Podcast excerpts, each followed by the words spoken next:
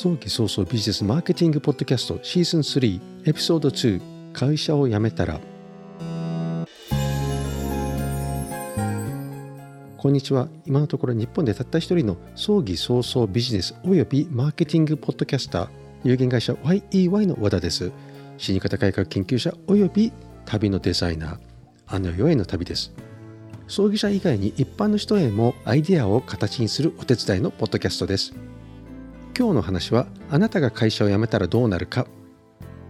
だいぶ前にもなりますがオックスフォード大学のマイケル・オズボーン准教授が AI が進んだらいろいろな人が職を失うという論文で話題に上がりました。あれは2013年に出てきた話でコンピューターが人間の仕事を置き換えると。その時になくなる仕事は弁護士などの事業の人たち教師整備士医者役所の職員運転手作業員そしてトップが営業の人たちなどでと言われました。いわゆるプロフェッショナルの人たちです。私は現在都内にある AI を開発している会社の営業顧問をやっています。その中で AI の進み具合を目の当たりにしていますがまだまだだなと。しかも AI といっても万全万能ではないし A 社の AI はこれが得意だがこっちはダメだとかもあります。B 社は A 社よりも劣っているが C 社とのコラボで A 社の得意分野よりも賢いとかそういうのもあります。一長一短です。しかも日進月歩。そんな中で AI は2040年くらいになれば人類の知識を超えるようになるだろうと言われています。コンピューターの世界では1.5年約18ヶ月で倍の集積度になるというモアの法則があります。そこに処理能力も関わってます。量子コンピューターを除けばこれは2022年でもまだまだ健在だと思います。そして2013年からすでに9年を経っていて今後はどうだろうか。これだけ技術進歩がある中でまだ生き残っている職業がたくさんあります。しかしすでに置き換わっている職業も一番私の中で置き換わった職業が鉄道の改札の係員ですね。これは2013年の時点でもすでに存在していない一部を除いてそしてその置き換わるプロフェッショナルの人たちのリストがリストのトップが実は言うとテレマーケターたちです。つまり電話営業しているしている人たちです。Google デュープレックスが2018年このマイケル・オズボーン博士の論文から5年後ですねに発表されました。AI が電話でヘアサロンの予約まで全てやっているわけです。さてこの中でアイディアを形にするがこのポッドキャストのテーマでもあります。自分が会社を辞めたら会社はどうなるか。正直なところそんなこと知ったことではないというのが本音だろう。だって辞めていく会社だから。しかしそれだと思考停止に終わってしまうのでもう少し掘り下げてみてみましょう。つまり自分の存在価値と存在意義とは何かということです。ここに自分の価値が生まれてきます。会社から転職や独立した時あなたは何ができるかそしてあなたの役目は何かそしてどうなるか。2013年に10年後に AI に仕事を奪われるという提唱から来年で10年が経ちます。その中で人類は何か違うことをしないといけなかったわけです。今年ロシアがウクライナを攻めました。世界中が大騒ぎになり下手したら第三次世界大戦勃発かとも。2019年にコロナが中国武漢市で発生し世界中を瞬く間に襲いました。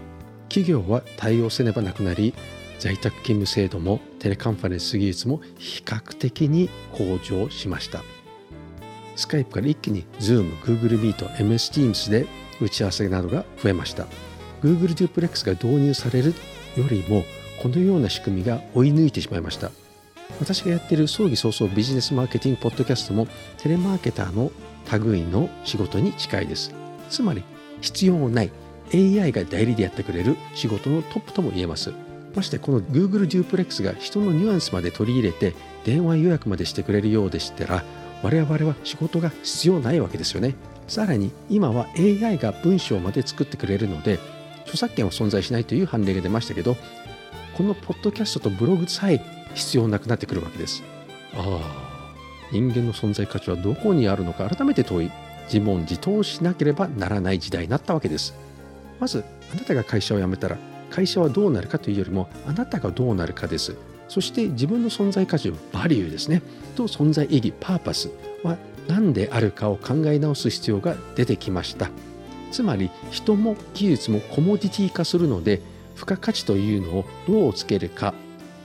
私が思うにはどんな職業も人の心に触れるものは消えないなくならない。電話で会話していてニュアンスを汲み取る Google デュープレックスであっても実際スタートレックの Android データが生まれてこない限り違和感が生じるだろうと。つまり AI は最短の答えしか出してこないわけです。人間は感情を持っているので論理的ではない。論理に基づいて心が違うと思えば違和感は存在します。例えばひろゆき氏が性能を述べてどれだけ相手を論破しようが論破をされた相手は残念だがただ憎しみを持つというのと一緒です。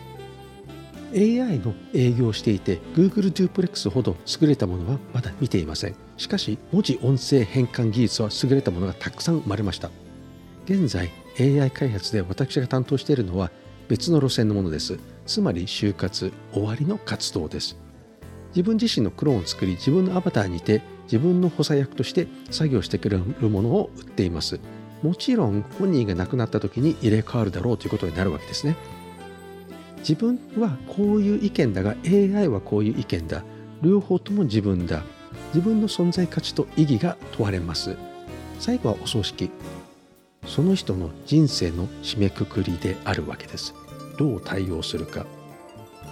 今日の話は会社を辞めたら自分の存在価値と存在意義は何かを考えてくださいという話でした。ご清聴ありがとうございました。